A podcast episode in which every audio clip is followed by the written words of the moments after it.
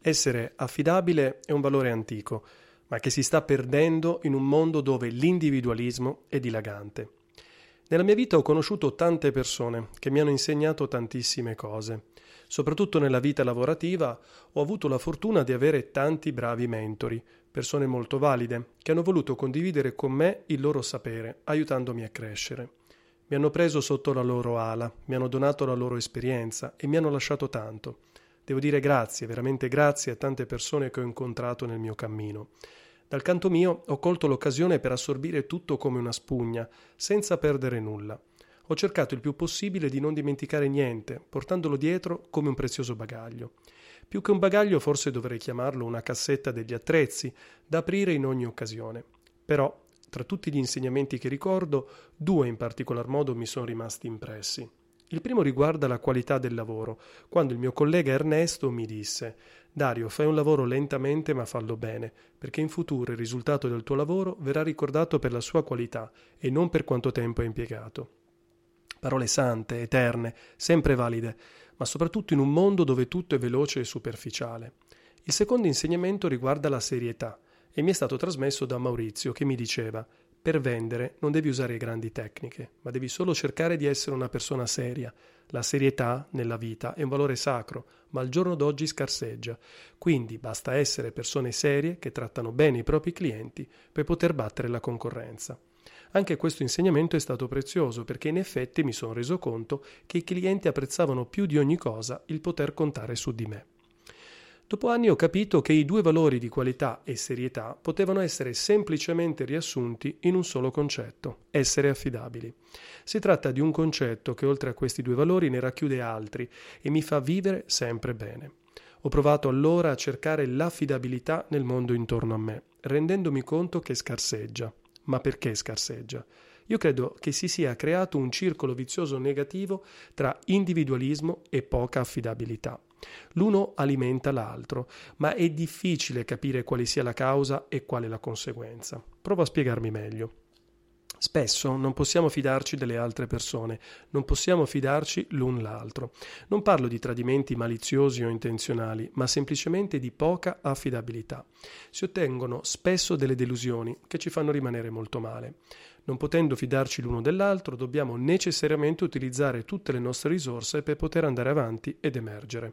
Questo ci rende sempre più competitivi, sempre più in tensione, sempre più arrabbiati, ma soprattutto ci rende sempre più soli e quindi individualisti. Ed ecco che il circolo vizioso riparte. Il nostro individualismo ci porta ad aspettarci l'inaffidabilità, quindi a pensare solo a noi stessi e ad essere poco affidabili a nostra volta. Non è un mondo che mi piace, non è un mondo che io vorrei così. Vorrei potermi fidare sempre delle persone, anche di quelle conosciute poco, senza dover stare sempre in guardia. Non vuol dire fidarsi ciecamente, poiché è giusto essere prudenti, però è anche giusto stare tranquilli dopo che si sono abbassate le difese. Una volta che ho capito che una persona è affidabile, è giusto abbassare le difese, esporsi ed essere vulnerabile, perché altrimenti non si è mai veramente se stessi non ci si può mai veramente esprimere al 100%, potendo vivere la propria interiorità ed emotività. Si cerca sempre di avere un piano B perché temiamo la fregatura, un piano alternativo che ci salvi da questa mancanza di affidabilità.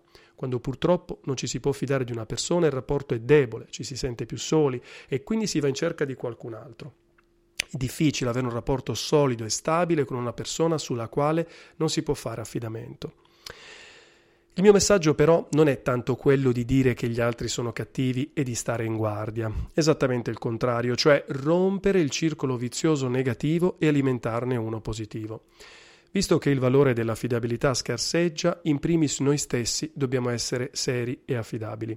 Non si può pretendere dagli altri ciò che noi stessi non siamo in grado di fare. Un po' come diceva Gandhi, sii il cambiamento che vuoi vedere nel mondo. Essere affidabili paga tantissimo, ma veramente tanto, e parlo per esperienza. Ho notato un cambiamento nelle altre persone da quando sanno che possono contare su di me. Sanno che non cambio idea, che non penso solo a me stesso, che faccio un lavoro di squadra fare squadra e arrivare insieme all'obiettivo, non come individui ma come gruppo compatto. Entrando nello specifico, come si fa a essere affidabili secondo me? Ora provo a raccontarti le caratteristiche che per me sono importanti, che mi fanno rilassare nel rapporto con una persona. Dire sempre la verità. Sembra una cosa scontata, ma scontata non lo è per niente. Purtroppo capita spesso di trovare persone che non dicono sempre la verità, o meglio, tutta la verità. Magari lo fanno per paura, per timore, per essere accettati. Sta di fatto che quando incontriamo una persona che a volte non è sempre sincera, in noi scatta la diffidenza e non sappiamo più quando possiamo credere alle sue parole. Quando dobbiamo essere sinceri, quindi? Semplicemente sempre. A volte si ha paura a dire la verità perché ci si aspetta una reazione avversa da parte dell'interlocutore. In realtà, se mentiamo o omettiamo, stiamo solo procrastinando il problema, perché come dice il proverbio, tutti i nodi vengono al pettine. Se ci abituiamo alla sincerità, magari andremo incontro a piccole problematiche quotidiane, ma potremmo creare rapporti solidi e duraturi. Le persone apprezzano la sincerità, anche se a volte fa male. Se vuoi approfondire il tema della sincerità, ti consiglio di leggere il libro di Sam Harry, Harris, Lying. Essere puntuali. Lo ammetto, essere puntuali può sembrare una banalità, ma io credo che non lo sia per niente. Essere puntuali è un sintomo di rispetto, perché la persona con cui abbiamo appuntamento ha modificato la sua agenda per noi. Se noi arriviamo tardi, non stiamo rispettando il suo impegno, il suo tempo e lei stessa. Certo, può capitare ogni tanto un ritardo, ma sono sicuro che conoscerai persone che sono ritardatarie croniche. Come faccio a fidarmi di una persona che so che arriverà in ritardo? Questo mi crea un clima di incertezza e nell'incertezza non può esserci fiducia. Tra l'altro, proviamo a pensare se quella stessa persona dovesse prendere un treno che parte ad una determinata ora. Sicuramente sarebbe puntuale. E allora perché non lo è anche con le persone sue amiche? Perché inconsciamente facciamo una scala di valori personali dando una priorità ad ogni cosa. Quindi arrivare in orario per un treno e non per me io la reputo una mancanza di rispetto. Se anche a te i ritardi danno fastidio, dobbiamo impegnarci noi stessi a non essere mai in ritardo. So cosa mi stai per dire. In città grandi e incasinate è difficile essere puntuali. Guarda, io ho abitato per dieci anni a Roma e sono sempre stato puntuale, perché se davvero vuoi bene a una persona, parti per tempo, consideri gli imprevisti e magari arrivi anche in anticipo, ma è un dono che apprezzerà. Mantenere la parola data. Uno sguardo, una promessa o una stretta di mano possono valere più di un contratto scritto. Spesso cerchiamo di mettere tutto nero su bianco, vogliamo essere sicuri, abbiamo la mania del controllo. In realtà basterebbe semplicemente essere affidabili e responsabili, mantenendo la parola data. Mantenere la parola data vuol dire non cambiare idea, fare una promessa e mantenerla. Per carità, non deve essere un concetto super rigido, però non possiamo neanche dare poco peso alle parole che diciamo. Le parole sono fondamentali, l'altra persona ci crede e noi abbiamo il dovere di onorare quello che diciamo, altrimenti si torna nel clima di incertezza. Non so mai se posso credere alla promessa fatta da una persona. Invece, se so che quella persona è di parola, so che farà quello che dice e lo trovo una dimostrazione grandissima di rispetto e amore nei miei confronti. Prendersi una responsabilità. Prendersi una responsabilità vuol dire portare a termine un compito bene e nei tempi promessi. Significa che tu puoi anche considerare risolto un problema perché sai che c'è una persona che ti ha dato la sua parola e che lo farà. Questo ti permette di non pensare più a quella cosa e di occuparti di altro. Sai che quell'attività è come se fosse già stata fatta. Se si vuole creare un clima di fiducia, l'assumersi responsabilità è una parte molto, ma molto delicata. È come un banco di prova, le persone ti assegnano delle responsabilità e vogliono vedere se possono fidarsi.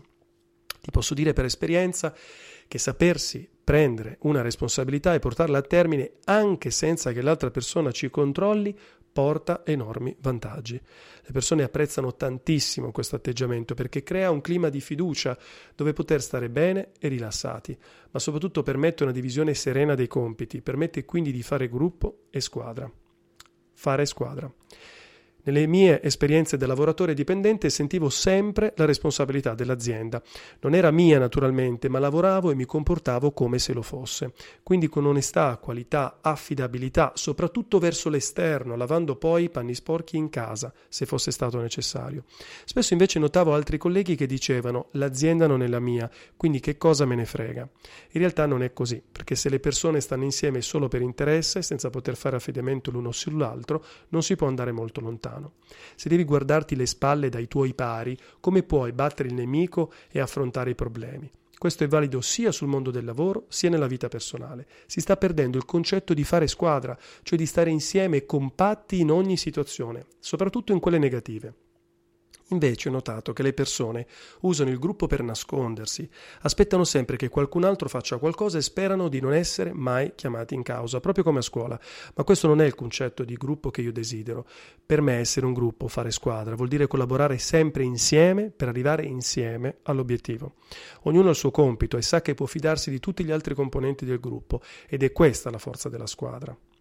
Aiutare senza un tornaconto. A tutti capita di avere dei problemi nella vita, grandi o piccoli che siano. Quando abbiamo un problema cerchiamo di risolverlo da soli come è giusto che sia, ma se non ci riusciamo a chi possiamo chiedere di darci una mano? Prova a pensare a quante persone sei sicuro che ti aiuteranno se tu lo chiedi. Per me si contano sulle dita di una mano, anzi meno. Le altre, quando ricevono una richiesta di aiuto, valutano se gli conviene o meno aiutare. Peccato che la maggior parte delle volte aiutare non conviene. Ci si rimette sempre, perché aiutare non è un investimento, ma è a fondo perduto. Lo si fa per amore amore, per mutuo soccorso, si rinuncia a qualcosa per salvare qualcun altro.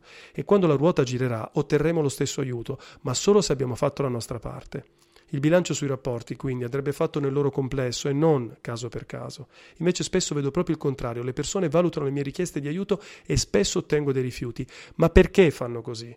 Semplicemente perché per aiutarmi dovrebbero rinunciare a troppe cose troppe secondo il loro metro di misura, perché a volte si tratta solo di dedicare del tempo. Alcune addirittura non valutano se perdono troppo, non vogliono proprio perdere niente. Ma perché si rifiutano? Perché credono di essere autosufficienti, di non avere mai bisogno di una mano. Pensano che se loro non hanno bisogno di una mano possono anche esimersi da darla agli altri. Questo è dovuto al fatto che la nostra società premia l'autosufficienza, ma non è così secondo me, perché prima o poi tutti abbiamo bisogno di avere una mano. Inoltre, proprio perché qualcuno non ha bisogno di aiuto ed è nella condizione ideale per aiutare gli altri. Ma per sintetizzare meglio questo concetto riporto le parole di Karl Marx da ciascuno secondo le sue capacità a ciascuno secondo i suoi bisogni. Cos'è per te l'affidabilità? Siamo giunti alla fine di questo articolo, quindi come al solito ti chiedo di raccontarmi la tua esperienza. Cos'è per te l'affidabilità? Quanto è importante? Come si fa a essere affidabili? Scrivimi e sarò felice di leggere i tuoi pensieri.